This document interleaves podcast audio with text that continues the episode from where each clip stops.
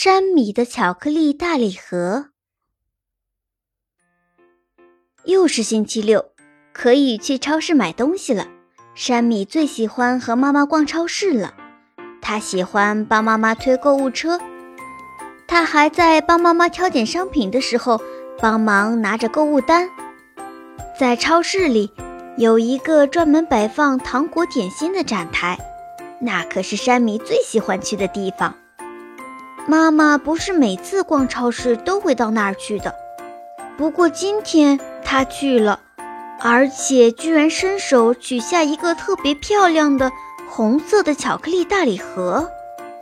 然后他们一起回家去。山米帮妈妈抱着从超市里买来的东西，一直抱上他们住的三楼。到家后，山米想吃巧克力，可妈妈对他说。对不起，宝贝，巧克力是送给妮可一家的礼物，你忘了吗？我们明天要去他们家做客啊。山米一听就泄了气，可他又想，明天去做客的时候，他肯定还能吃上一块巧克力的。妮可一家人就住在山米家的楼上。星期天，山米抱上巧克力大礼盒，噔噔噔地跑上了四楼。哇，巧克力！谢谢你，山米。妮可的妈妈高兴地说。可是她并没有打开盒子。聚会上，大人们喝咖啡，山米和妮可就一起吃饼干。巧克力大礼盒呢？它被放在了碗柜的顶上。它会不会一直待在那里呢？星期一，妮可的妈妈抱着巧克力礼盒。噔噔噔的来到了二楼，这里住着一个诗人，名叫弗雷。妮可的妈妈觉得他最近有点情绪低落，这些巧克力应该能帮他振作一点吧。弗雷收到了礼物后，礼貌地说了声谢谢，可是脸却红了。他接过巧克力盒子，把它放在了壁炉架上，有好几次。弗雷瞥了那盒子几眼，可他并没有舍得把盒子打开。他会不会一直待在那里呢？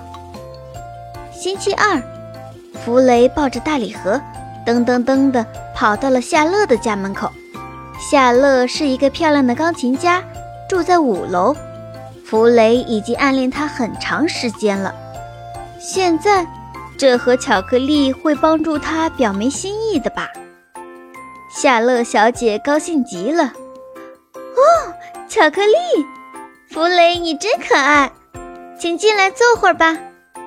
夏乐和弗雷一起度过了整个下午，快乐地聊着读书和音乐。他是那么开心，竟然都忘记了和弗雷一起品尝美味的巧克力。巧克力被放在桌子上，他会不会一直待在那里呢？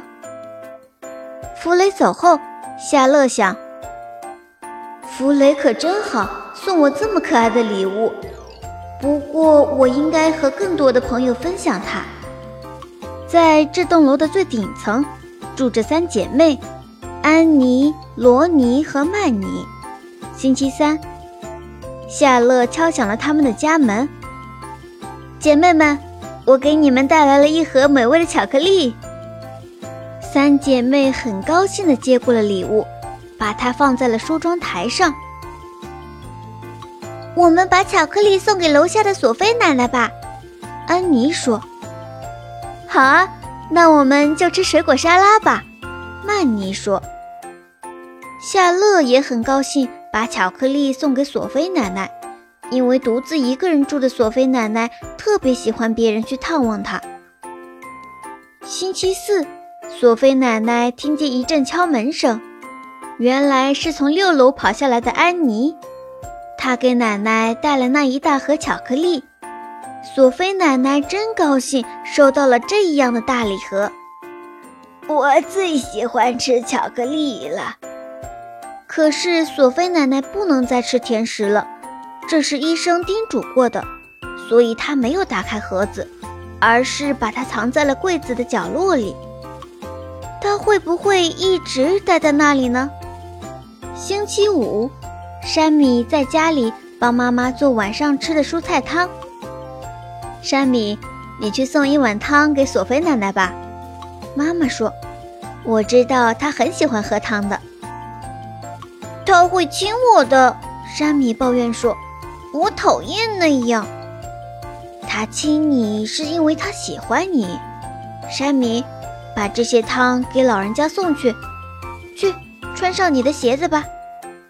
山米小心翼翼地捧着汤碗下了楼，他轻轻地敲了敲门：“索菲奶奶，晚上好，我给你带了蔬菜汤来了。”哦，真不错呀，山米。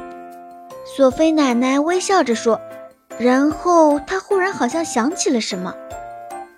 啊哈，我也有一些东西送给你。他说着，一转身就进了厨房。他回来的时候，手里捧着一个特别漂亮的红色盒子。山米简直不敢相信自己的眼睛了。哦，他叫出声来，是巧克力。索菲奶奶微笑着亲了山米两下，一边脸颊上各亲一下。山米一阵风似的冲回了家。妈妈，看，我们的巧克力大礼盒又回来了，是索菲奶奶送我的。看起来还真像原来的那个呢。妈妈回答。我能在晚饭以后吃一点巧克力吗？山米急不可待地问。妈妈微笑着点点头。山米狼吞虎咽地吃完了饭，一心想着饭后的甜点。可就在这时，电话铃响了。原来是艾米，她是山米的好朋友，就住在这栋大楼的最底层。嗨，山米。我爸爸给我买了一个踏板车，我们一起玩吧。山米乐得跳了起来，他当然要下去和艾米玩了。可他挂上电话的时候，看见了放在桌上的巧克力大礼盒，他会不会一直待在那里呢？当然不会啦，巧克力的味道好极了，特别是和朋友一起吃的时候，味道更棒。小朋友，最后是谁吃上了巧克力呢？快到评论区留言告诉我吧。